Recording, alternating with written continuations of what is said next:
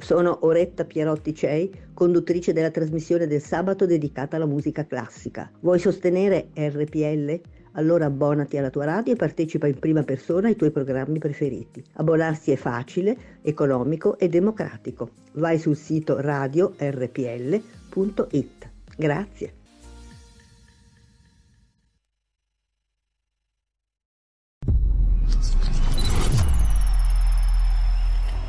Va ora in onda Zoom, 90 minuti in mezzo ai fatti. Conduce Antonino Danna. E diamo subito la linea ad Antonino Danna.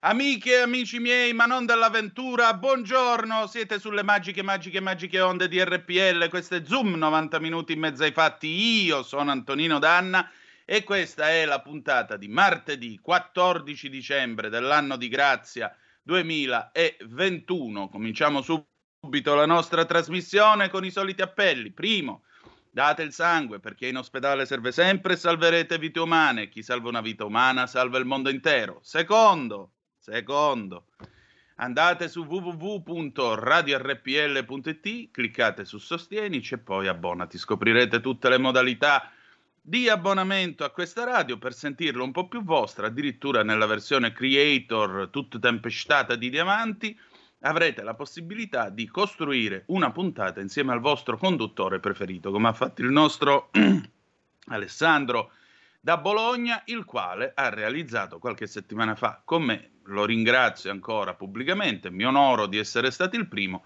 ha realizzato eh, una puntata di Zoom.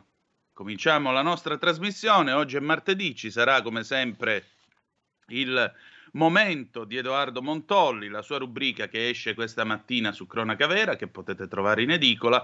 E allora la introduciamo con una canzone del 1970, cantata da Adriano Celentano e Claudia Mori.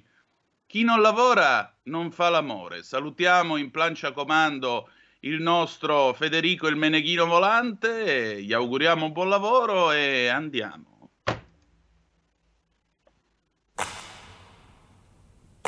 Chi non lavora non fa l'amore. Questo mi ha detto ieri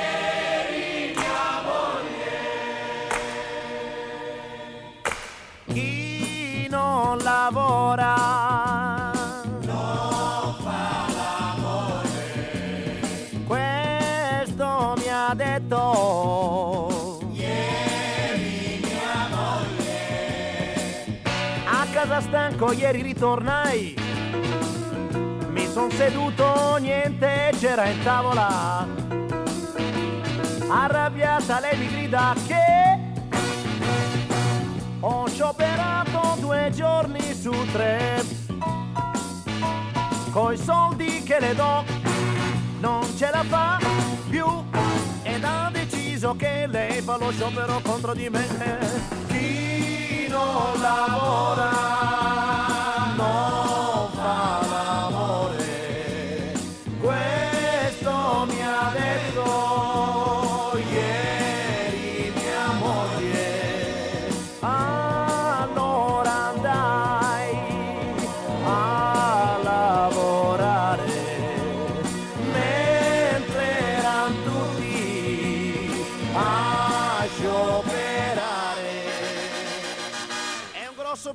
faccia mi arrivò. Andai a piedi alla guardia medica. C'era lo sciopero anche dei tramvai. Arrivo lì ma il dottore non c'è. E in sciopero anche lui. Che gioco è? Ma, ma come finirà? C'è il caos nella città, tavola, non so più cosa far, tavola. Se non sciopero mi picchiano, se sciopero mia moglie dice chi non lavora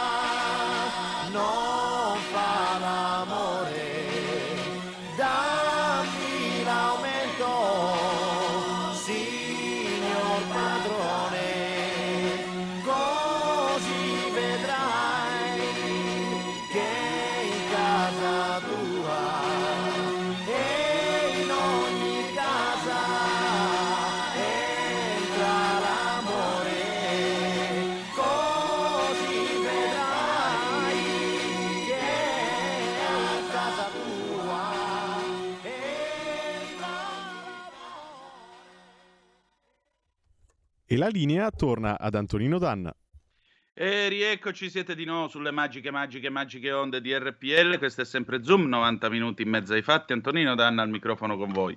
Chi non lavora non fa l'amore. Nel 1970, ventesima edizione del Festival di Sanremo, questa canzone fece epoca, fece polemica e fece pure scandalo, come molto spesso, no, molto spesso no, come alcune volte è capitato con i pezzi del molleggiato Adriano. Eh sì, eh perché mh, intanto se ci pensate solo nel 64 eh, Gigliola Cinquetti molto pudicamente aveva detto non ho l'età per amarti. Nel 1970, passata l'ondata del 1968, quindi di tutta la protesta e robe varie, Celentano si poté permettere il lusso di dire in diretta televisiva nell'ultima serata di Sanremo, perché sapete che a quel tempo il festival durava tre giorni e solo l'ultima serata era ripresa in diretta dalla televisione, mentre le altre due erano trasmesse dalla radio, si poté permettere di vincere appunto con una canzone che parlava esplicitamente di accoppiamenti sessuali, eh, coniugali o extraconiugali, questo non si sa, però eh, l'obiettivo era raccontare, insomma, di portare armonia nelle case. Questa canzone gli costò critiche anche da parte dei, sessantottini più arrabbiati perché venne vista come un inno al crumiraggio, quindi io sono andato a lavorare lo stesso, però in realtà si chiude con una rivendicazione sindacale, dammi l'aumento signor padrone e in ogni casa entra l'amore, quindi come vedete in realtà Adriano era dalla parte degli operai. E questa canzone poi ha fatto epoca perché naturalmente ha rappresentato il mood delle lotte sociali degli anni 70, de, de, il mood sindacale. A quel tempo molto spesso eh, anche quello che si fumava era, eh, diciamo così, un simbolo delle lotte sindacali perché molti di voi probabilmente lo ricorderanno perché l'hanno visto in bocca al papà o, a, o al nonno, metalmeccanico i metalmeccanici e gli operai a quel tempo avevano un sigaro che li distingueva ed era il Toscane Stravecchio. Quello lo fumavano gli operai e i metalmeccanici. Per cui eh, immagino di aver, di aver suscitato in voi alcuni ricordi, spero piacevoli, di quel tempo. Ho fatto questa messa a giorno soprattutto per le giovani generazioni che di questo pezzo nulla sapevano e io gli dovrei tirare un pochettino le orecchie eh, adesso passiamo al momento di Edoardo Montolli. Il titolo del pezzo ce lo dice Aldo Giovanni e Giacomo. Vai Federico. E così domani ti sposi. Sì, ma niente di serio. Ecco, sciopero generale, ma niente di serio. Questo è il titolo del momento di Edoardo Montolli, la sua rubrica appunto che noi trasfiguriamo in fronte del blog qui a Zoom ogni martedì. Stamattina Edoardo è in edicola appunto con Cronaca Vera e allora sciopero generale ma niente di serio. Il ministro del lavoro Andrea Orlando si è detto sorpreso dallo sciopero generale annunciato da CGL e Will per il 16 dicembre. Fonti a Palazzo Chigi rivelano al messaggero che la manovra è fortemente espansiva e il governo ha sostenuto lavoratori, pensionati, famiglie con fatti, provvedimenti e significative risorse. State già meglio, no? Tra queste riforme sottolineano l'assegno unico per i figli, sgravi fiscali per i lavoratori e pensionati, contrasto al caro bollette di gas e luce e altre frasi ad effetto. A dirla tutta, siamo sorpresi anche noi dall'idea dello sciopero generale. Da quando l'11 marzo del 20, l'allora ministro dell'economia Roberto Gualtieri, oggi felice sindaco di Roma, se ne uscì con la ridicola frase nessuno perderà il lavoro e in un anno rimasero senza stipendio quasi un milione di persone, non avevamo ancora visto i sindacati alzare la testa per una protesta. Non quando i lavoratori venivano umiliati con un bonus INPS imbarazzante, spesso chiesto indietro senza ragioni, né quando la rottamazione quater usciva dall'agenda di governo anche per i meno abbienti. Non quando è stato rivelato che in realtà l'assegno unico penalizzerà 2,5 milioni di famiglie su 7, quelle che lavorano e magari non sono sposate. Non quando sulle bollette si è scoperto un mero e blando intervento tampone a tempo non quando sono stati introdotti Green Pass Super Green Pass per poter guadagnarsi da vivere, questione che potremmo sindacalmente riassumere con una battuta tagliente che fece un follower, tale Andrea, a Matteo Salvini tutto orgoglioso di aver ottenuto un molto presunto taglio delle tasse. Matteo, ma cosa vuoi tagliare che ci fate pagare 15 euro ogni due giorni per andare a lavorare? Ecco, nemmeno lì i sindacati si fecero vivi, tacendo pure sull'obbligo vaccinale per alcune categorie di lavoratori, sulle detrazioni cancellate per le famiglie e su una lista lunga così di altre misure d'emergenza. L'unica chiamata a raccolta ci fu dopo l'attacco di un manipolo di idioti liberi da assaltare con tanto di video e dirette nella sede CGL di Roma, in un luogo in cui c'erano proprio tutti, manifestanti, cinoperatori, curiosi e giornalisti, tranne la polizia. Ora, noi usciamo di martedì e non sappiamo se nel frattempo lo sciopero generale sia stato revocato. No, non è stato revocato. Però sappiamo tutti che lo sciopero generale costituisce l'ultima arma che ha il lavoratore per protestare, alzare la voce e combattere per i propri diritti in una democrazia. E come vengono allora spronati gli italiani a far sentire la propria rabbia? Come inizia la dichiarazione di fuoco dei sindacati al governo? Inizia così. Pur apprezzando lo sforzo e l'impegno del Premier Draghi e del suo esecutivo, la manovra è stata considerata insoddisfacente da entrambe le organizzazioni sindacali. Non so voi, ma a noi ha ricordato molto la scena cult di Tre uomini e una gamba in cui Giacomo Poretti confessava a Marina Massironi che il giorno dopo si sarebbe sposato. Ma siccome era innamorato segretamente di lei e non voleva perderla, aggiungeva sì, ma niente di serio. Ecco, sciopero sì, ma con moderazione, in amicizia, con apprezzamento. E quali sono le cose che hanno lasciato soltanto insoddisfatti i sindacati? Sul fronte del fisco, delle pensioni e della scuola, delle politiche industriali e del contrasto alle delocalizzazioni. Un po' generico, no? Bene, prendiamo le delocalizzazioni. La questione dovrebbe essere evidente a chiunque. L'imprenditore va all'estero se i costi in Italia sono troppo alti. Lo fa dunque perché la nostra manodopera ha prezzi improponibili? No, dato che, come informa la stampa, l'Italia è l'unico paese dell'UE dove i soldi in busta paga sono diminuiti. I costi elevati sono rappresentati dalle tasse sul lavoro che costringono l'imprenditore a versare un lordo che talvolta è il doppio di quanto il dipendente percepisce. Senza contare gli innumerevoli balzelli burocratici cui è costretto per tenere aperta l'azienda. Non basta. L'Italia è piena di contratti collettivi, peccato che sia uno dei sei paesi europei che non prevede un salario minimo. Sicché abbiamo due scenari. Uno nel quale ormai milioni di persone lavorano con stipendi da fame. Un altro in cui il salario potrebbe essere dignitoso se soltanto lo Stato rinunciasse a una fetta della sua torta, che diventa sempre più grossa. Nota a margine del sottoscritto, questo Montolli non lo scrive, ma lo aggiungo io come corollario. Sabato vi abbiamo raccontato nella rassegna stampa che questa infatti è una proposta di Confindustria. I padroni, appunto. Abbassare le tasse sul lavoro, soprattutto i contributi, per dare più soldi in busta paga. Ma andiamo avanti. Risolvere il salario minimo senza risolvere la questione delle tasse sul lavoro porterebbe solo alla chiusura di altre attività. Ma questo è un problema tutto italiano. Quali sono infatti gli altri paesi senza salario minimo? Non certo stati poveri, ma Austria, Cipro, Danimarca, Finlandia, Svezia. E questo guaio non lo avvertono. Per fare due esempi, in Austria lo stipendio medio è di 52.000 euro l'anno, in Danimarca di 58,4.000 euro l'anno e in Italia il lordo medio si attesta molto più giù, a quota 32,7.000 euro. Per di più, nelle tasche dei lavoratori ne entrano enormemente di meno. E secondo uno studio di Open Police basato su dati Ocse, il nostro è anche l'unico Stato europeo dove si guadagna meno di 30 anni fa. Meno di 30 anni fa. Siamo rovinati. Dopo 30 anni di schiaffi ci aspetteremmo le barricate. Invece no, sciopero generale, ma con apprezzamento dello sforzo e dell'impegno. Niente di serio, come sempre. Trovate Edoardo Montolli e la sua lucida analisi di questo sciagurato paese su Cronaca Vera che è in edicola questa mattina e naturalmente eh, avete la possibilità di seguirlo anche con il sito frontedelblog.it.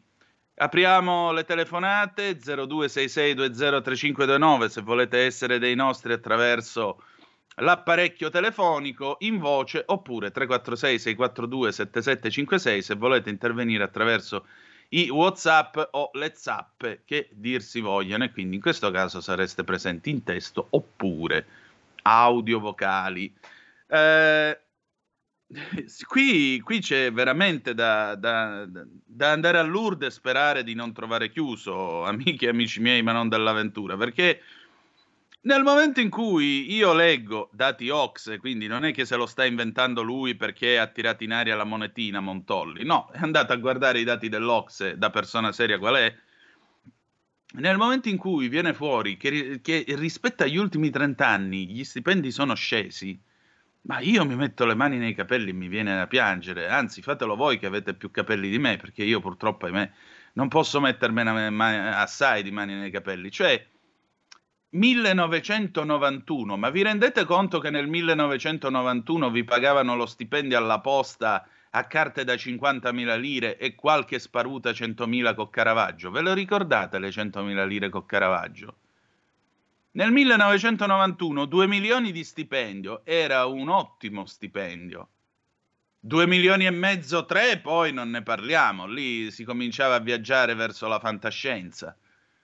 Ma oggi 1500 euro, che in teoria sarebbero circa 3 milioni nelle vecchie lire, non comprano manco 1499 di euro. Non ci fai niente. Comunque abbiamo una telefonata. Pronto chi è là? Sì, pronto, ciao, sono Monzoni. Oh, buongiorno immenso. Eh, immenso. Dunque, no, ehm, lo sciopero generale mi sembra la festa dei cretini, quindi ho detto tutto, sono in due palloni. Mm. Poi ti volevo dare un aggiornamento circa il Green Pass, no? Io ti ho detto che andavo a fare la risonanza. Sì. Dunque, sono entrato in ospedale. Una volta ti prendevano la temperatura, l'anno scorso ho preso la temperatura col termometro e poi ti dovevi lavare le mani con il disinfettante. Quest'anno soltanto una lavata di mani di disinfettante, Green Pass non me l'ha chiesto nessuno, ti ho detto radiologia, all'izquierda l'ascensore meno uno, ok, perfetto vado giù, entro dentro, mi ha fatto la risonanza che dura circa un'oretta. Arrivederci, grazie. Era la diciottesima, già sapevo come funzionava. Comunque funziona così. Per quanto riguarda gli stipendi che dicevi adesso, mm. in effetti è vero, in effetti è vero. Una volta con mille, mille, un milione e mezzo era un, già uno stipendio discreto, insomma, non era una roba da buttare via. C'era anche chi no, aveva un milione e due, un milione e cento chi ne pigliava tre eh, gli doveva dare a babbo, cioè si poteva comprare anche un Mercedes, voglio dire. Sì, attenzione, stiamo parlando del costo della vita a Milano 30 anni fa, perché nel sì, sud sì, Italia, sì, dove le cose costano tre volte di meno, uno stipendio da 3 milioni eri veramente un nababbo. Eh, esatto, esatto, esatto. Però facciamo la media, no? Se chi ne eh. pollo c'è chi ne mangia un pollo intero e chi ne mangia due metà. Esatto adesso con, quei, con quei soldi, con, mille, con mille, 1500 euro, ci fai, una, ci fai niente, ci fai proprio niente, ma assolutamente, è solo 3 milioni di una volta. E eh. questo qui è stato il vantaggio dell'Europa, il vantaggio dell'Europa e il vantaggio dell'euro. Tutto lì. Esatto. Era, me- era meglio quando si stava peggio, come dicevano. No, è più che altro saluto. che questo anche cervellotico adeguamento, questo cervellotico cambio tra la lira e l'euro, che una lira, mille lire, un euro erano 1936,27 lire. La gente invece ha percepito una, mille lire e un euro. Mille lire e un euro ed è diventato questo il problema. Eh no, mille lire e un euro, mille lire e un euro funzionava in Germania, dove un euro era un marco.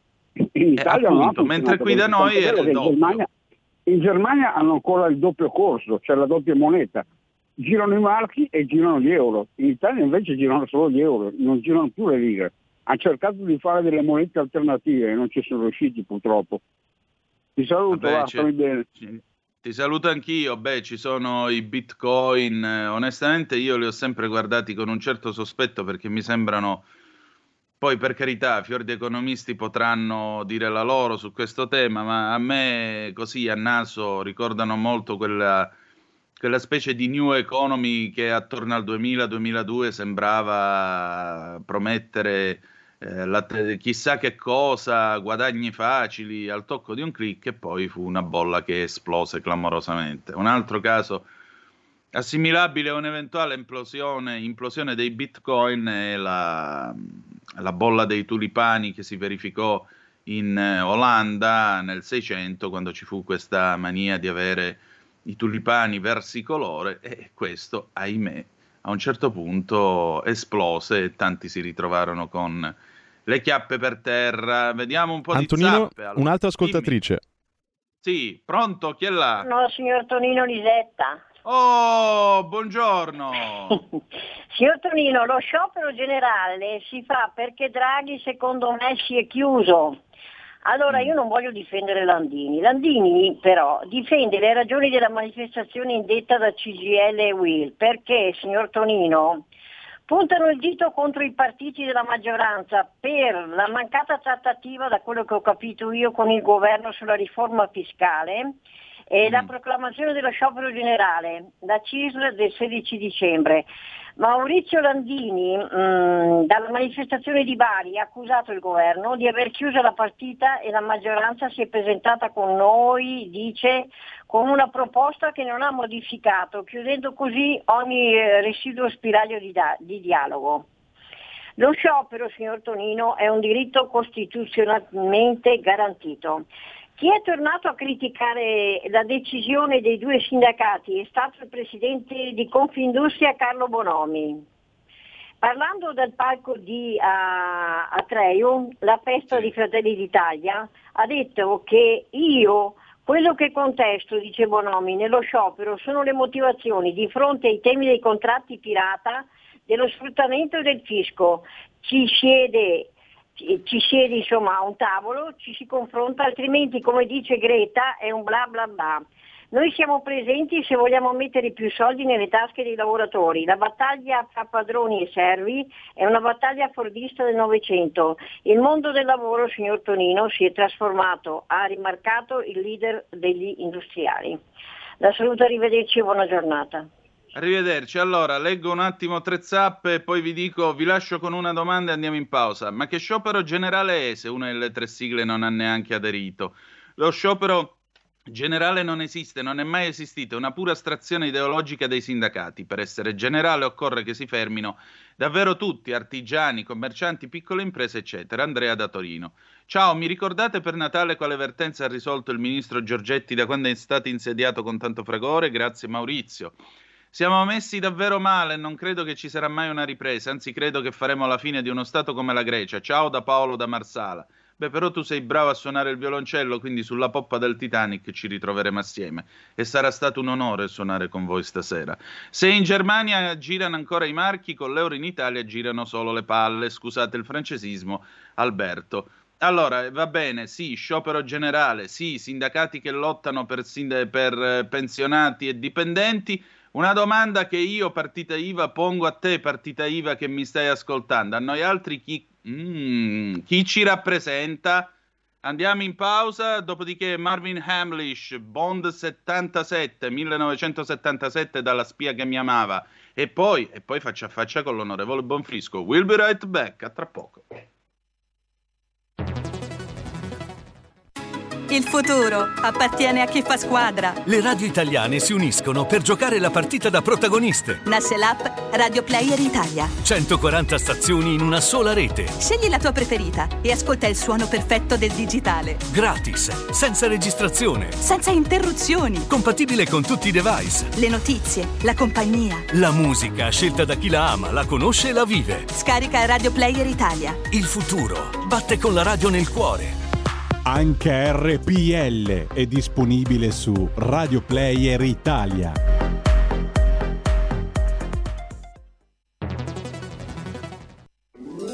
Stai ascoltando RPL. La tua voce libera, senza filtri né censura. La tua radio.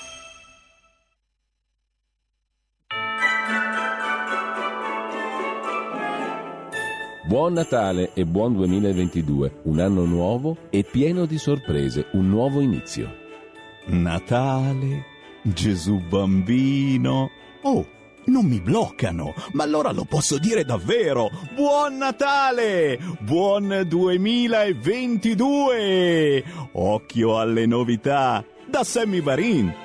Amiche e amici miei, ma non dall'avventura, buon Natale. Cari auguri a tutti voi, che sia un Natale di pace in cui possiate zoomare sul vostro cuore e sulla vostra felicità. Ah, poi se vi va, andate anche su radiorpl.it, cliccate su Sostienici e abbonati. E sarà un 2022, ve lo garantisco, solo per numeri uno. Ancora auguri.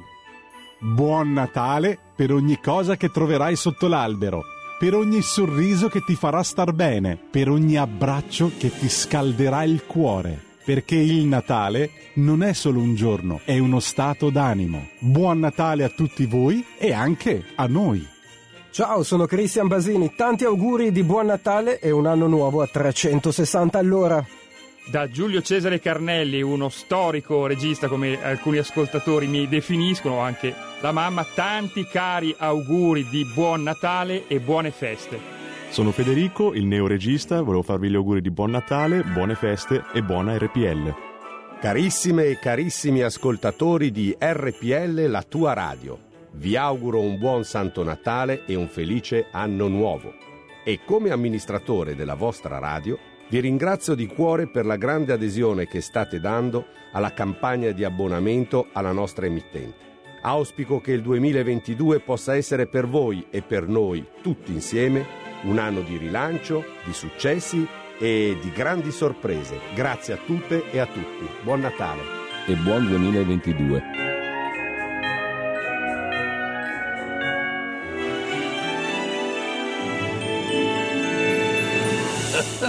Buon Natale!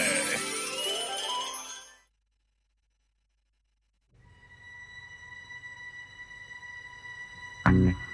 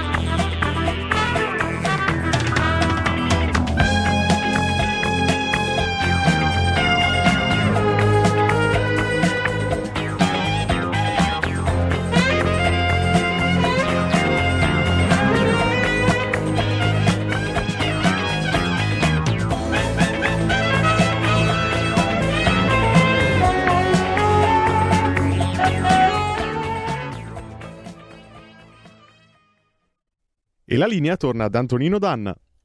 E rieccoci, siete di nuovo sulle magiche, magiche, magiche onde di RPL. Questo è sempre Zoom, 90 minuti in mezzo ai fatti. Antonino Danna al microfono con voi. Avete appena ascoltato un pezzo del 1977, lo avrete riconosciuto sicuramente. Marvin Hamlish con Bond 77 che fa parte appunto della colonna sonora di La spia che mi amava, dove questa affascinante spia sovietica prima odiava e poi finalmente amava James Bond all'interno di una collaborazione tra l'MI6 eh, britannico e il KGB dell'Unione Sovietica.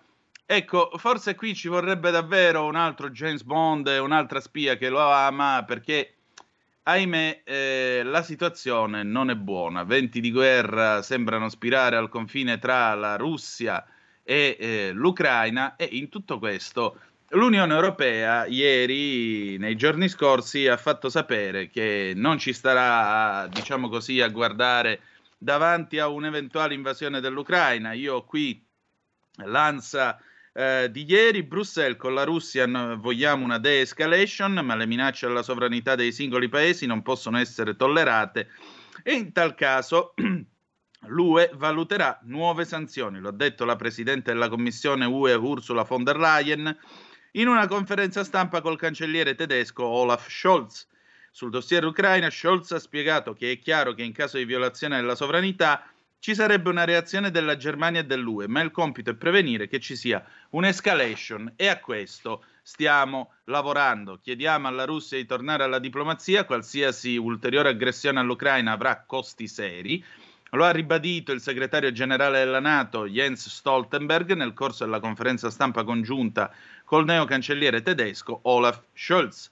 La von der Leyen ha anche eh, dichiarato che la Commissione UE è aperta a una collaborazione molto forte con la nuova Germania. Beh, tedesca lei, tedesco lui, vorrei anche ben vedere. Acquaiolo, l'acqua è fresca, sì, è come la neve.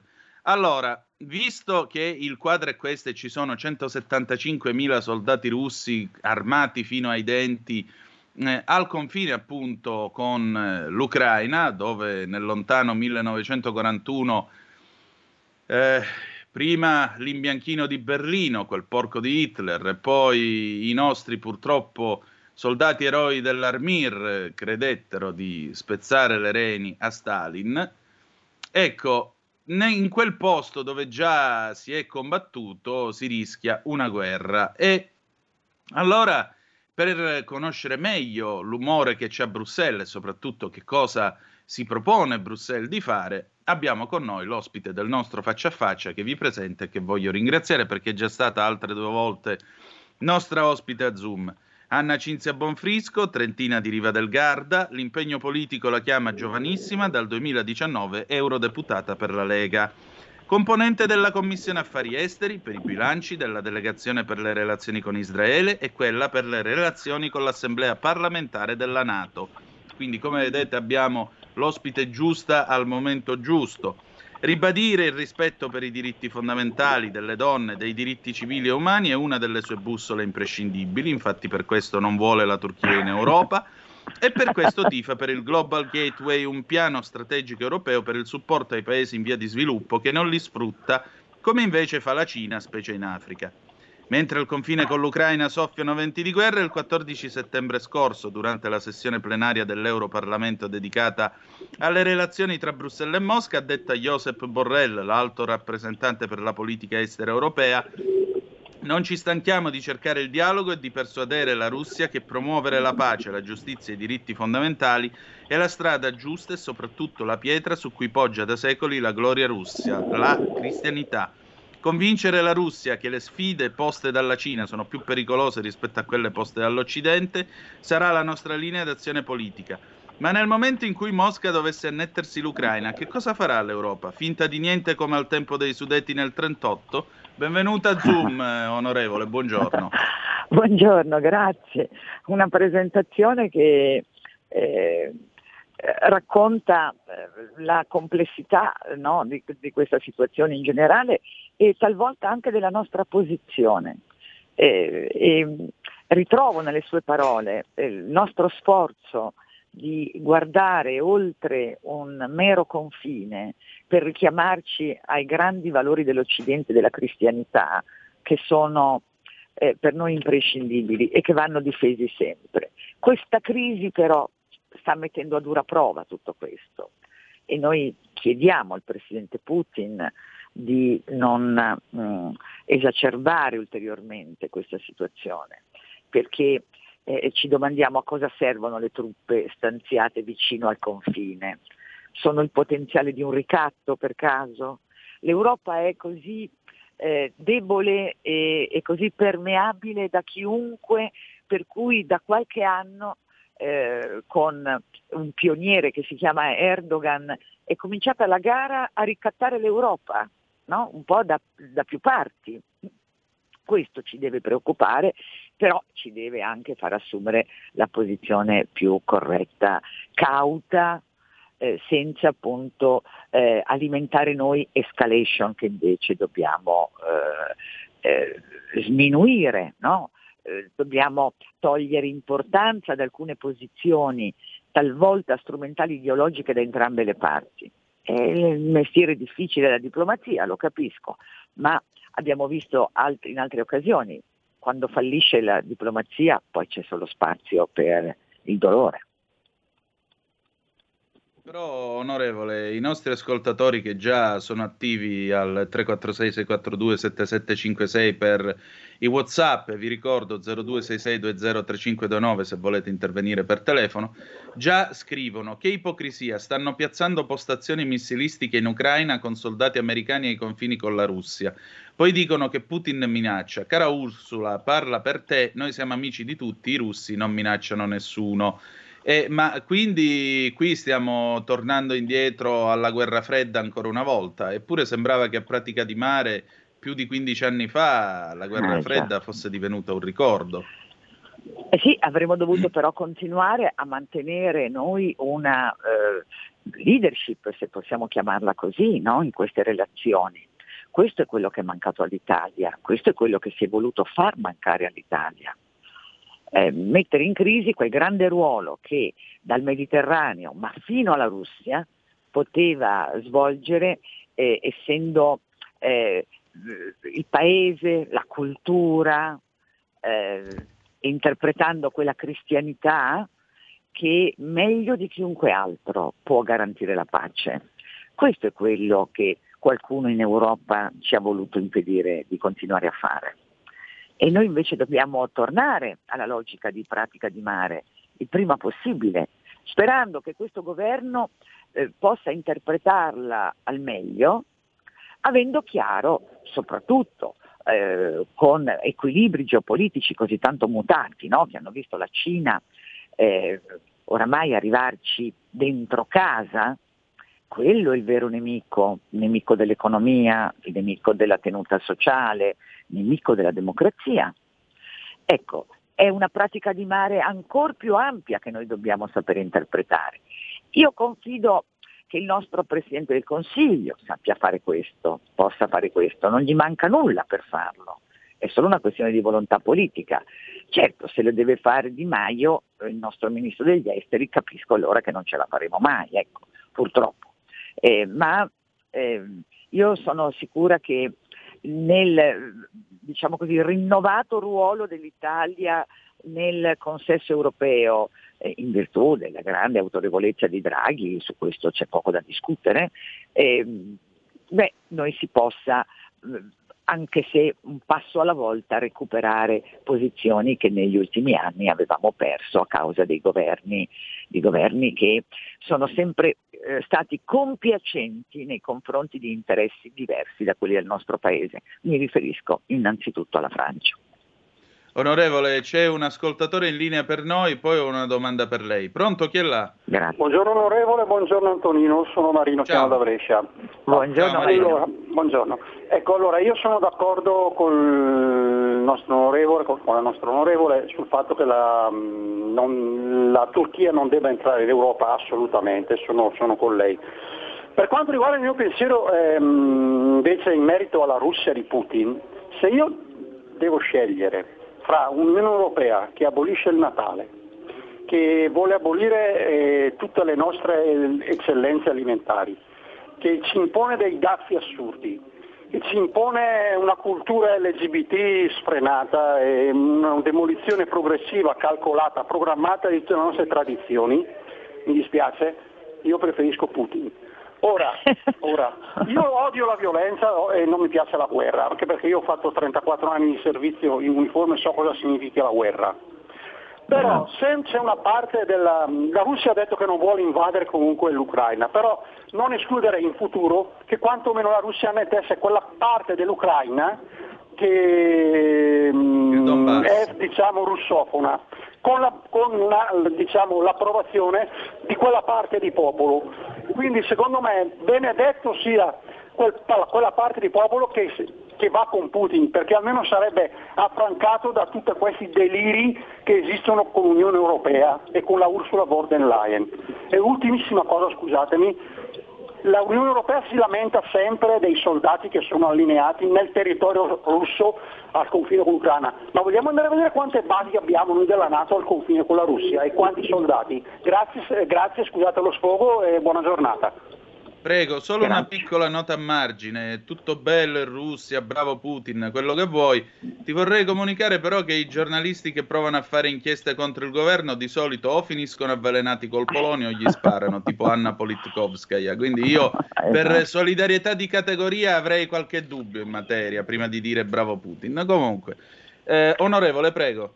Eh, io se posso aggiungere, eh, vorrei eh, confortare il nostro ascoltatore eh, sul tema della nostra battaglia, il senso della nostra presenza eh, dentro l'Unione Europea, per non dimenticarci mai a che cosa è servita eh, la- prima la comunità europea, poi l'Unione Europea e con tutti i suoi difetti, con tutti i suoi malfunzionamenti, eh, con tutti i suoi eh, alcune sue derive sbagliate che noi contestiamo quotidianamente, noi eh, acqua esatto. sporca e bambino non possiamo buttarla via, dobbiamo buttare via l'acqua sporca e salvare il bambino. E per noi il bambino è quella pace che ci ha consentito, no, senza troppa retorica che non, non- non ci serve e neanche ci piace, ma che ci ha consentito di diventare il più grande mercato del mondo. ehm, ed, ed essere la comunità più importante del mondo insieme a quella degli Stati Uniti. Oggi siamo chiamati Sì, prego, prego. alla sfida della Cina e, e noi è, è a questo che dobbiamo guardare e noi quindi eh, l'errore che non deve fare l'Unione Europea, che di solito ne fa sempre tanti, ma eh, questo non se lo può proprio permettere, è quello di consegnare Putin, la Russia, con tutti i suoi problemi, nonostante il fatto che la Russia non possa essere iscritta in quel club ideale di democrazie, che invece l'Occidente, Stati Uniti e Europa insieme eh, difendono no? con i denti, ma l'errore fatale sarebbe quello di lasciare che Putin venga attratto in un'orbita cinese e diventare quindi per noi un ulteriore pericolo, ma per in questo modo decidere chi vince nel confronto con la Cina, nel confronto duro che avremo in futuro con la Cina, noi dobbiamo poter contare sull'appoggio di Putin e sulla, eh, sul richiamo forte a una matrice culturale, a una radice di, di tradizioni che sono eh, le nostre, simili a noi, e che possono farci tornare anche influenti su un'area come quella che definiamo euroasiatica, che molto ci servirà in futuro per controllare due fenomeni. Il primo, quello che più ci preoccupa da anni, quello dell'immigrazione. E il secondo, quello comunque di una eh, proiezione economica che dobbiamo poter avere su quell'area. Anche perché la partita futura, ahimè, rischia di vedere eh, esclusi tutti, tutti noi, compreso Putin, compresa la Russia, in quel, quello straordinario, importantissimo scenario no, globale che si va formando e che diventerà protagonista nei prossimi mesi e anni eh, della eh, geopolitica mondiale che si chiama Indo-Pacifico. Là si giocherà probabilmente la mano più importante no, della partita globale. E noi lì ci dobbiamo poter essere come un fronte comune del club delle democrazie dove speriamo di poter avere un po' alla volta quella Russia che liberata dal comunismo, che liberata dal, da un retaggio pesantissimo, eh, intraprenda un cammino insieme a noi di democrazia e di rispetto dei valori della dignità umana. Onorevole, eh, prima di porle una domanda, le leggo alcuni WhatsApp che sono arrivati nel frattempo. Che ipocrisia, stanno piazzando postazione. Ah no, questa gliel'ho letta. Ciao, altre ripercussioni economiche alla Russia che per l'Italia vuol dire altra perdita economica enorme. Per la Russia ci saranno altri canali di rifornimento. Bella manovra, Maurizio. Qui, qui si pone mm. infatti il certo. problema, il problema certo. che è Ma è lo stesso di... problema che si pone la Germania, eh? attenzione. Mm, noi sì abbiamo un considerevole, una considerevole bilancia di pagamenti eh, con la Russia perché esportiamo molto, eh, molto meno oggi ovviamente, no? in virtù di, eh, di, queste tensioni, ma mh, la Germania ha come noi lo stesso problema, tant'è che la Germania ha impedito, per esempio, che l'Ucraina potesse dotarsi di armi della Nato eh, per difendersi da eventuali attacchi. Ecco, vuol dire che quel punto di equilibrio sempre difficile da trovare eh, ce, l'ha mente, ce, l'ha bene in mente anche l'Europa. L'Europa eh, che cosa subisce questo, eh, al proprio interno in questo frangente? La fortissima pressione, fortissima, dei paesi dell'Est, dei ex paesi dell'Est entrati in Europa, che ovviamente vivono come uh, un incubo un incubo vero e proprio e che spingono l'Unione Europea verso posizioni più rigide, eh, e di minor dialogo. Ecco. Noi dobbiamo saper interpretare meglio questa situazione. Eh, certo, noi abbiamo avuto la fortuna eh, di non averci i carri armati in Italia, no? per le scelte sagge che fecero i, i cittadini italiani eh, subito dopo la guerra al momento del voto. E, e quindi forse non possiamo capire il, la paura e il terrore che vivono paesi come la Polonia, come eh, l'Ungheria, la Romania, che invece sono eh, in preda al panico in questo momento ecco, e che spingono l'Unione Europea ad avere questa posizione così forte. Esatto, Ma infatti i, il 18 paesi, aprile dovrebbe essere festa nazionale. E, e, soprattutto la Merkel ecco, ha lasciato questa impronta fortissima, con la Russia si dialoga. Esatto. Il 18 aprile dovrebbe essere festa nazionale perché il 18 aprile del 48 gli italiani fecero una scelta di libertà. Esatto. Allora, esatto. Altre, altre, altri WhatsApp. Bravo Danna, invece in Italia l'informazione è libera, pensiero unico anche RPL. Matteo Davarese. Sì, in Italia l'informazione è libera, non ti spara, non ti fa sparare il governo se fai un'inchiesta contro di esso. Ti può sembrare strano, ma è così. E tu sei libero persino di dire questa castroneria. Come si fa a sanzionare un paese importante come la Russia e spingerla sempre più a est e poi chiederle di stare tranquilla e subire le stupidaggini di questa Europa senza idee, capace solo di sanzionare pensando di mettere in crisi un paese come la Russia che ha contribuito pesantemente a liberarci da Hitler e dal nazismo? Significa non capire nulla.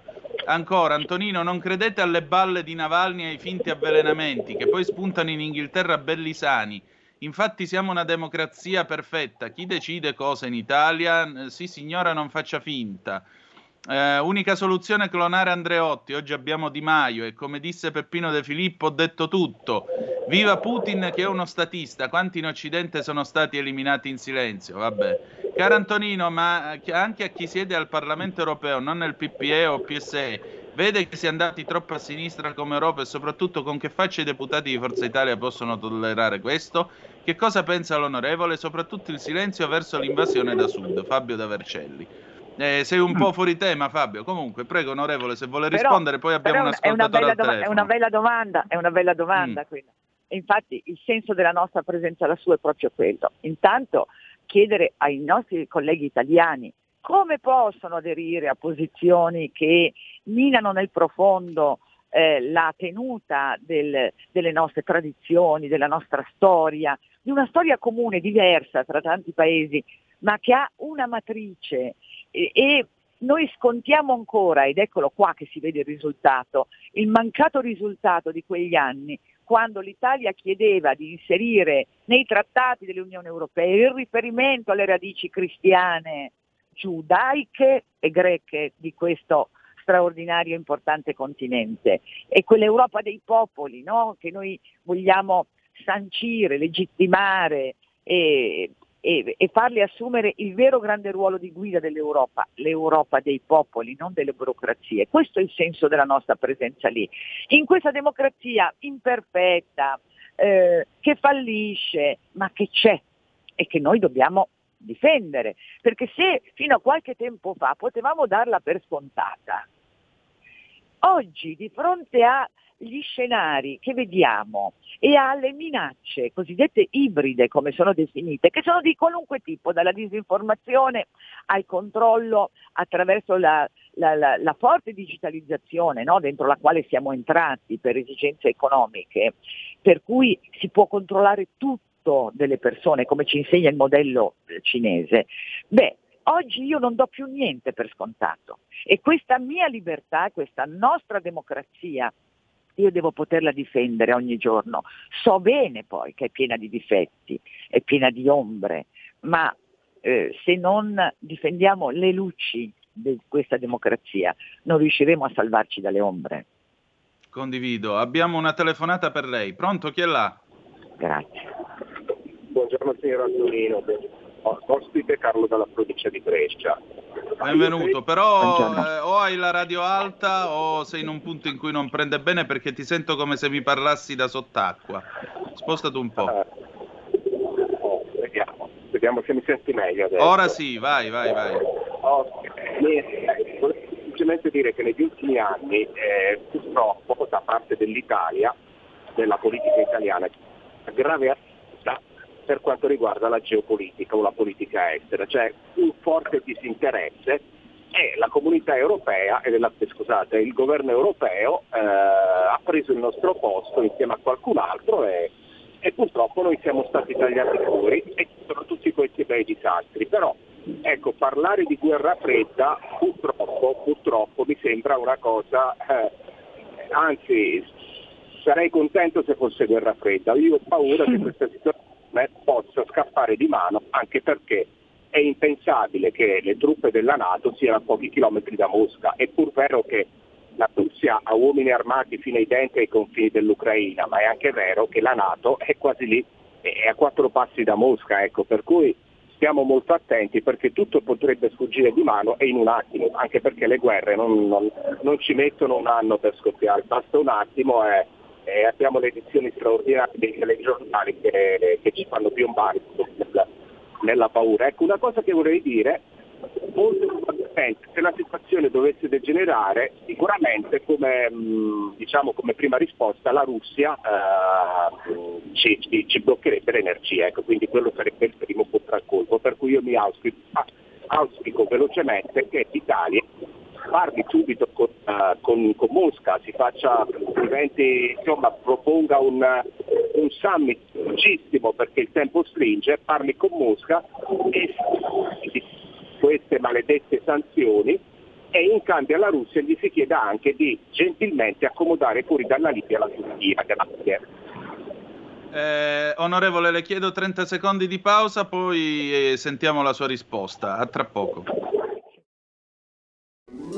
Stai ascoltando RPL. La tua voce libera, senza filtri né censura. La tua radio.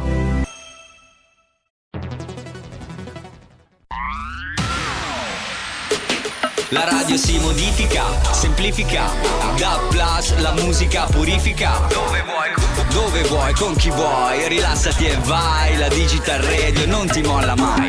Mi abbandono in questo viaggio, digitalizzo la frequenza con il suono che non spasso. Se penso a prima non ci credo, yo. Da plus è la svolta, qui lo dico e qui lo spiego. Digital radio, il suono perfetto. Dub Plus. Anche RPL, la tua radio, è in Digital Radio. Porta con te ovunque RPL la tua radio. Scarica l'applicazione per smartphone o tablet dal tuo store o dal sito radiorpl.it. Cosa aspetti?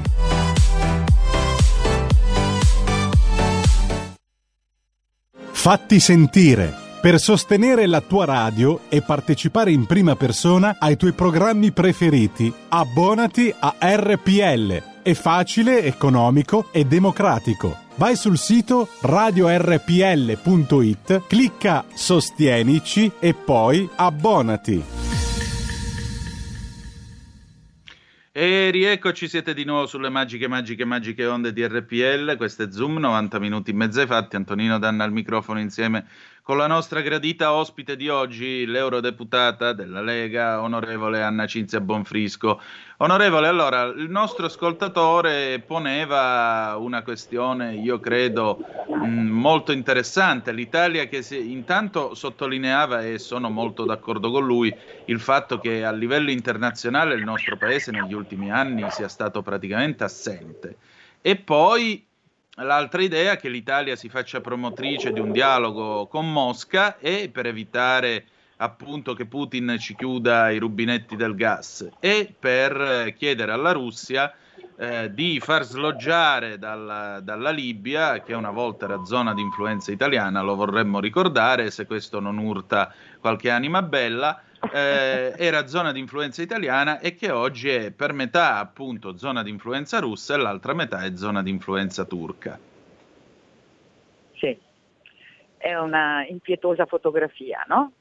Sì, e anche troppo. Eh sì, è ascrivibile a, a quello che dicevamo prima.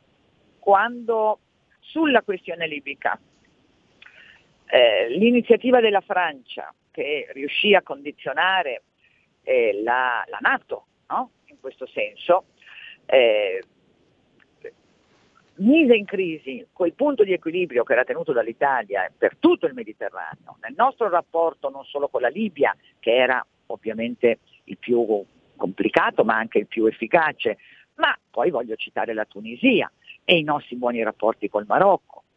Beh, tutto questo nell'incrocio tra primavere arabe e interessi francesi giocati in quell'area contro l'Italia per occupare il nostro posto, ecco, ci hanno consegnato questo disastro nel Mediterraneo. Da quel giorno il Mediterraneo è diventato un cimitero e sulla coscienza ce l'hanno quelli che hanno eh, lavorato contro quel, quell'equilibrio possibile che in virtù del rapporto non solo politico con Gheddafi, ma anche economico che giocava l'ENI, mh, hm, e questo è stato messo eh, in discussione e ha prodotto quello che è sotto i nostri occhi, per cui l'Europa, ma soprattutto l'Italia, paga il prezzo di una immigrazione senza nessun tipo di controllo e di regole che rischia di diventare una mina vagante in molti paesi europei. Ma sì, ci manca, oggi... ci manca, una politica araba soprattutto. Moro, Andreotti, Craxi, qualcosina la stava Bravissimo. facendo Berlusconi, dopodiché abbiamo perso sì. una politica araba e eh, mediterranea, che significa anche Israele. Eh, bravissimo, perfetto, è quel Mediterraneo allargato al quale noi dobbiamo guardare. Eh, Berlusconi eh, perché va in crisi? Perché finisce come finisce? Proprio perché Berlusconi, raccogliendo l'eredità la grande politica estera italiana che lei ha appena citato, di quei grandi uomini, eh, Berlusconi diventa ago della bilancia. Ecco il modello pratica di mare che poi non è più garantito dalle successive amministrazioni americane. Oggi però noi, se vogliamo attualizzare tutto questo, ci ritroviamo nella medesima situazione, e cioè abbiamo una eh, linea politica americana che certo non è quella del vecchio Bush, no? che garantì pratica di mare, certo. così come di Ronald Reagan quando fece il grande accordo sui missili, e che l'Italia difese con la sua politica estera, e lei ha ricordato benissimo le, le figure che l'hanno fatto. Io amo ricordare soprattutto il grande ruolo di, eh, di Craxi che proprio sulla vicenda dei missili esatto. mise eh, nell'angolo, diciamo così, la posizione eh, del Partito Democratico dell'epoca che si chiamava Partito Comunista, mai dimenticarcelo, e che eh, eh, era, era contro l'Unione Europea, perché oggi quelli che si nascondono dietro la bandierina europea dovrebbero ricordarsi da dove vengono, e cioè no. da un'area politica che non ha mai, non ha mai lavorato nell'interesse complessivo dell'Europa, ma nell'interesse complessivo di una parte, una parte politica che aveva solidissimi rapporti con l'Unione Sovietica. Ecco, mi limito a dire questo per non aprire altri capitoli che sarebbero ancora più dolorosi. Ecco, io mi Noi- limito invece a fare un piccolo corollario a quello che ha detto lei. L'onorevole si sta riferendo al famoso sì che Craxi diede nell'83 all'installazione, appena divenuto Presidente del Consiglio, all'installazione dei cosiddetti euromissili nella base a Comiso, giù in Sicilia, che ora è un aeroporto civile. Eh, perché c'era stato tutto questo grande dibattito, gli americani volevano usare la Sicilia e più in generale il meridione d'Italia come una portaerei nel Mediterraneo per usare una famosa espressione di Mussolini, perché l'Italia continua a essere questo da un punto di vista geopolitico e geostrategico, proprio per installare questi missili in grado di colpire i paesi del patto di Varsavia e eh, la Russia. Sembra un'era geologica fa, ma anche questo ha fatto parte della storia politica del nostro paese. Prego, Certo. onorevole, mi scusi per questa Grazie. piccola digressione No, storica. Grazie, lei l'ha spiegato molto meglio di me, quindi eh, sono contenta di aver riascoltato anche delle sue, dalle sue parole la cronaca no, di quell'epoca, con il PD dell'epoca che si chiamava PC, che votava contro, ovviamente. Ecco, noi quindi ci ritroviamo oggi sulle ceneri di tutto questo, sulle macerie che ci ha lasciato l'azione francese eh, che riprendendo il suo rapporto con la Nato, perché qualcuno dovrebbe ricordare ogni tanto ai francesi che i francesi nella Nato ci sono entrati nel 2009. Perché Esatto, prima, nel 55 gli hanno sputato in faccia alla Nato. Bravissimo, perché prima De Gaulle non accettava proprio l'idea che la Francia potesse far parte di un'alleanza guidata nei fatti e non solo nei fatti, moralmente dagli Stati Uniti, per poter giocare il proprio ruolo eh, in libertà. E poi eh, eh, abbiamo visto insomma, la storia come, come ha inanellato i fallimenti francesi. Oggi i francesi sono lì co- con dentro casa e fuori casa il senso più evidente dei loro fallimenti e potevano sopravvivere o potevano continuare a svolgere un minimo ruolo solo grazie al fatto che l'Italia venisse estromessa dal paese nevralgico dello scacchiere del Mediterraneo, cioè la Libia, no? e il retro Libia, che per loro è la parte più importante e che infatti è quella che ci deve preoccupare di più, come eh, diciamo così, fucina e alimentatore di terrorismi islamici, che è il Sahel, che è Esatto. tutto ciò che sta dietro la Libia e che diventa una polveriera se la lasciamo gestire solo ai francesi. Perché la guerra sporca che la, che la Francia sta combattendo nel Mali, di cui nessuno Nel in questo Mali, paese esatto. parla, ne vogliamo parlare, Esatto. onorevole? Esatto, esatto. Solo E che noi- dobbiamo fare quattro puntate se ci mettiamo a parlare Sì, di questo. infatti. Invece ci sono Allora torniamo- due ascoltatori per lei, onorevole, le chiedo scusa. Prego. Prego. Pronto? Federico, sono timidi? U- uno dovrebbe esserci ancora, eccolo là. Vai, Pronto? pronto? Sì, Prego. ascolta, sono Massimiliano. Ciao. Ma forse, forse se avessimo lasciato mano libera agli americani di fare qualche base in Sicilia, a quest'ora non ci sarebbero tanti immigrati. Gli americani forse ci avre- avrebbero difeso anche i confini dell'Italia. E questo è stato, un, vabbè, postumo un errore di Craxi, mi dispiace perché ne ha fatti pochi. Un'altra cosa, ma il pensiero che, do- che- che- che dovremmo affidarci a Sassoli e alla Van der Linden per combattere la, la Russia, mi, mi viene voglia di, di trasferirmi eh, nel, nel sud dell'Argentina, molto lontano da qua. Ma questi intelligentoni la sanno la potenza militare della Russia, che non viene mai pubblicizzata perché hanno paura. A parte il fatto che la- i confini della Russia arrivano fino a Vladivostok, per cui attaccato al Giappone, vicinissimo al Giappone. E allora la potenza militare russa eh, è forse uguale o appena appena inferiore a quella americana. Che cosa vogliamo andare a toccare? Van der Linden, cosa vuoi andare a toccare cosa? Ti ritroverai i russi, no? Non sotto il Bundestag di Berlino, ma molto molto più avanti, quasi vicino a Parigi. Vi saluto. Ma eh, purtroppo tu parli della questione delle basi in Sicilia da parte degli americani. Io credo che l'errore sia nato 30 anni fa, finita caduto il muro di Berlino, quando Agnelli Sì. disse che bisognava varcare Bravo. le Alpi e non attraversare il Mediterraneo. Bravo, e quella è stata un'affermazione bravissimo. di una cecità unica. E infatti poi da lì no, l'Italia ha perso eh, ogni ruolo possibile e siamo arrivati al- all'epilogo no, con Gheddafi e con la caduta del governo Berlusconi. Certo. E oggi noi ci eh, troviamo a, eh, eh, ad affrontare problemi ancora più difficili e complessi di quelli, perché c'è un protagonista che prima non c'era, la Cina, che sta in Certo. Africa, che sta ovunque, che per esempio è strettamente legata alla Turchia nella politica marittima, la politica marittima per la nostra economia, eh, dall'energia al- al- a- alle merci è importantissima. Il 75% delle merci viaggiano via mare, il 15% delle merci del mondo viaggiano nel Mediterraneo, attraversano il Mediterraneo. Ecco, questi numeri ci indicano la complessità di una situazione. Con quel poco che abbiamo in mano noi, però, dobbiamo riprendere un ruolo e un cammino. Chi lo può fare?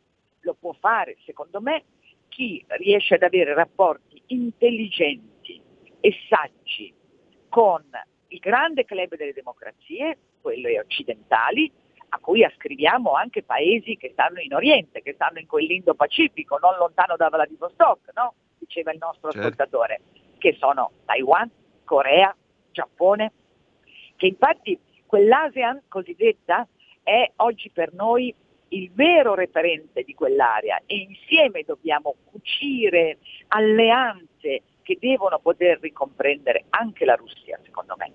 Perché io non lo so se le, le forze armate russe, la capacità militare russa sia equivalente a quella americana. So che per l'Europa è importante dal punto di vista economico, energetico innanzitutto e anche, se mi, mi è consentito, culturale, avere un eh, rapporto proficuo con quell'area. E noi questo lo possiamo, secondo me, far rappresentare al meglio dal nostro Presidente del Consiglio. Speriamo, sì. Io invece sono una convinta sostenitrice che questo dovrebbe essere il ruolo del nostro leader Matteo Salvini, che forse è l'unico che può fare da ponte in questo caso. E allora quel modello pratica di mare al quale io sono molto affezionata, oggi chi lo può interpretare tra tutti? Solo Matteo Salvini, secondo me.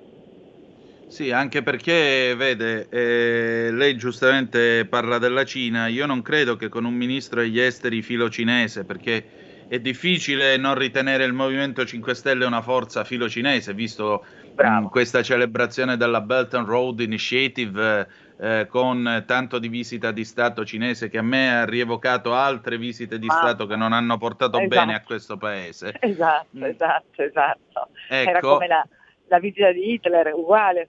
L'ha detto lei, onorevole, lei c'ha l'immunità, lo può dire. L'ha Sì, detto è così, lei, è eh. così.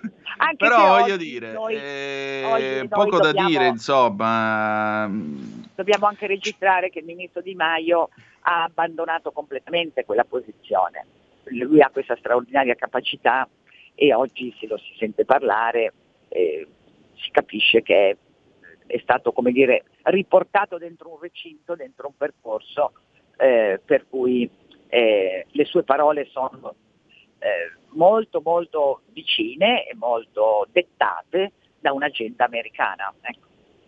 Eh, vorrei ben dire. Senta, io ho una domanda per lei, onorevole, ma guardando un po' anche alla storia, a come si è svolta in quella parte d'Europa, eh, nel 14 Putin si, ammette, si annette la Crimea e l'Occidente resta a guardare. Non è che qui, diciamo, un pochino stiamo riecheggiando questa, non dico politica di appeasement eh, come fece l'inetto Chamberlain, ma eh, non è che qui in qualche modo stiamo trovando una sorta di riedizione di quello che in fondo fece Hitler appunto con i Suddeti, perché anche i Suddeti avevano eh, popolazione tedescofona e vennero annessi nel 1938 senza colpo ferire. Qui si parla di annettere il Donbass, quindi parte dell'Ucraina perché è russofona. E mi sembra che le motivazioni per certi versi collimino. Sì, eh, è giusta la sua analisi, ahimè, è giusta. Eh, ed è anche per questo che l'Europa e l'Alleanza Atlantica come risponde? Eh, intanto facendo sentire un po' insomma, la sua voce e la sua presenza, come anche qualche ascoltatore ha ricordato. E poi prevedendo questo allargamento dell'Unione Europea che da qua ai prossimi due o tre anni si realizzerà eh, ai Balcani occidentali. E quindi Certo. la, la linea di confine inviolabile diventa quella, dopo i paesi dell'est eh, che sono entrati negli ultimi 10-15 anni dopo la caduta del muro nell'Unione Europea, entrano anche i Balcani occidentali, beh insomma il confine si fa più largo per noi, ecco, e quella diventa il presidio. Così come oggi noto per esempio, eh, l'avrete senz'altro notato anche voi, come su Grecia e Albania c'è una ritrovata posizione americana molto molto stretta, ecco, molto vicina. E un Certo. po' quello che eh, era l'Italia eh, negli anni della, della cortina di ferro. Infatti. Eh, insomma, senta, per concludere la nostra conversazione, io la ringrazio del suo tempo e della sua disponibilità oggi Grazie perché credo sia stata una puntata molto interessante, specie per i nostri ascoltatori.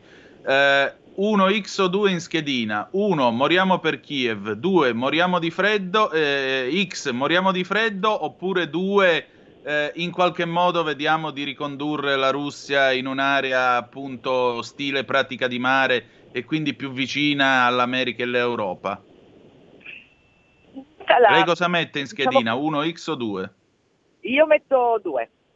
Metto due perché voglio guardare eh, con ottimismo al fatto che eh, l'Europa è in una fase di transizione politica molto forte. Noi non sapremo se tra qualche, non sappiamo se tra qualche mese avremo per esempio ancora Macron al governo, giusto? Certo. Eh, abbiamo appena visto concludersi l'era della Merkel in Germania eh, e questa alleanza eh, con i verdi, pacifisti di ogni genere e, e- e liberali, così un po' per modo di dire, eh, non lo so che cosa determinerà. E allora vedo la, eh, diciamo così, la, la premessa perché l'Italia, con la sua eh, straordinaria eh, capacità di resistenza, qualcuno oggi eh, la chiama resilienza, è senz'altro giusto, ma io lo considero un termine troppo un po' abusato, ecco.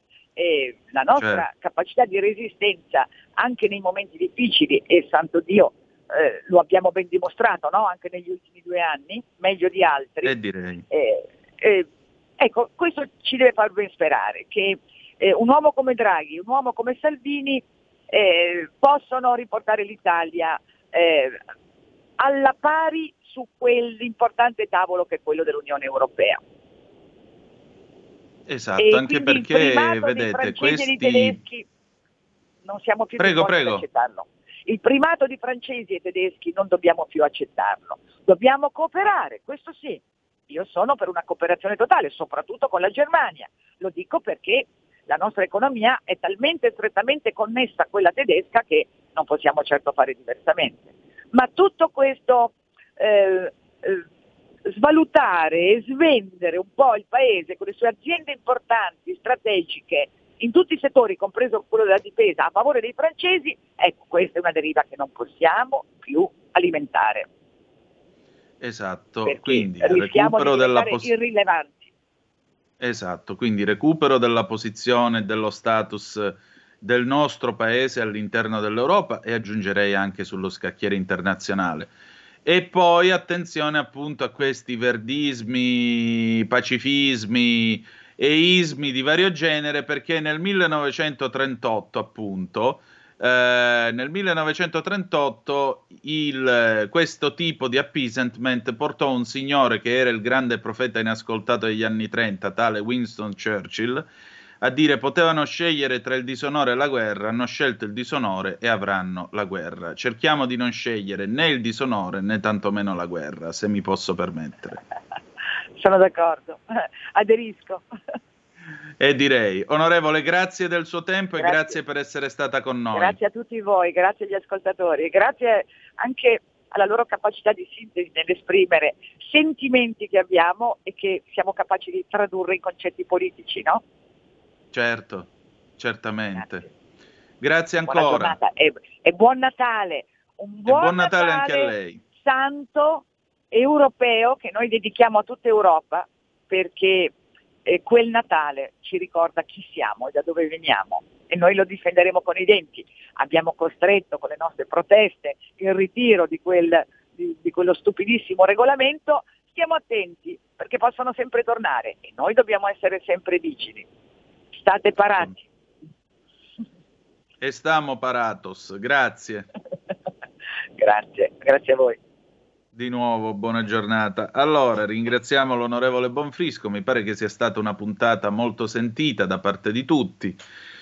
Eh, c'è una zappa, ricordo ad Antonino che fino al 60 quella che si chiamava Ucraina era Russia, era Unione Sovietica, quindi divenne Ucraina per Khrushchev che era di origine ucraina, con un tratto di penna che all'epoca era poco più che una provincia. La storia bisogna leggerla tutta, non solo la narrazione occidentale. Sì, la storia va letta tutta e siamo d'accordo che Khrushchev fece quello che fece, ma la nazione ucraina esisteva anche prima, così come le repubbliche baltiche, Lettonia, Estonia, Lituania, vennero eh, soggiogate all'interno dell'impero sovietico, ma anche quei popoli eh, con un tratto di penna, prima con un'annessione militare, poi con un tratto di penna vennero trasformati in Unione Sovietica. Questo non cambia niente. Purtroppo sì, Khrushchev comunque con questo tratto di penna ha creato questa ipoteca sul futuro che adesso, 60 anni dopo, ci troviamo eh, a vivere e a pagare.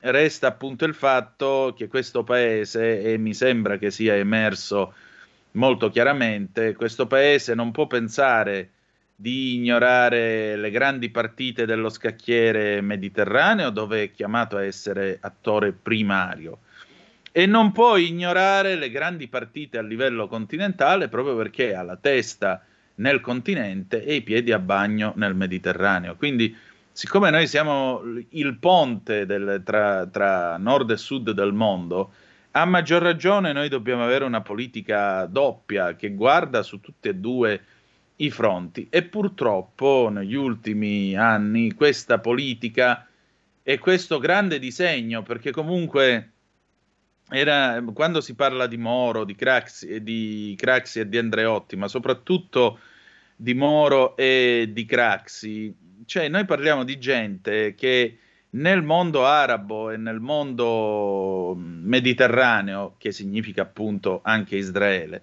avevano rapporti personali che coltivavano anche al di fuori dell'assunzione di eventuali incarichi eh, di responsabilità di governo, Ministero degli Esteri e così via. E noi non abbiamo purtroppo una visione di questo genere, non abbiamo figure ora che eh, in qualche modo continuano a fare il giro delle cancellerie, delle cancellerie dell'Africa settentrionale o medio orientali. Non ne abbiamo più, abbiamo solo Matteo Renzi che va e viene per i fatti suoi dall'Arabia Saudita, ma quello non è avere una politica araba assolutamente quello non lo è affatto. La politica araba, per quanto possa far sorridere qualcuno, era Bettino con la sua villa ad Hammamet, dove però incontrava i leader arabi, gli parlava, gli offriva anche il tè alla menta da Ustione, dice Carlo Verdone, che, ci, che, venne, che venne invitato da Craxi durante il suo viaggio di nozze nel 1980 e si beccò questo tè alla menta da Ustione, però anche con i tè alla menta da Ustione, se tu incontri i leader in persona, tu crei quel legame e fai la tua politica araba, che per ora non abbiamo. Abbiamo finito con eh, la nostra trasmissione di oggi, ci ritroviamo domani alle 10.35 trattabili con le magiche, magiche, magiche onde di RPL. Ci salutiamo con una bella canzone del 1978 che era la sigla finale del Ribaltone. Loretta e Daniela Goggi con Voglia.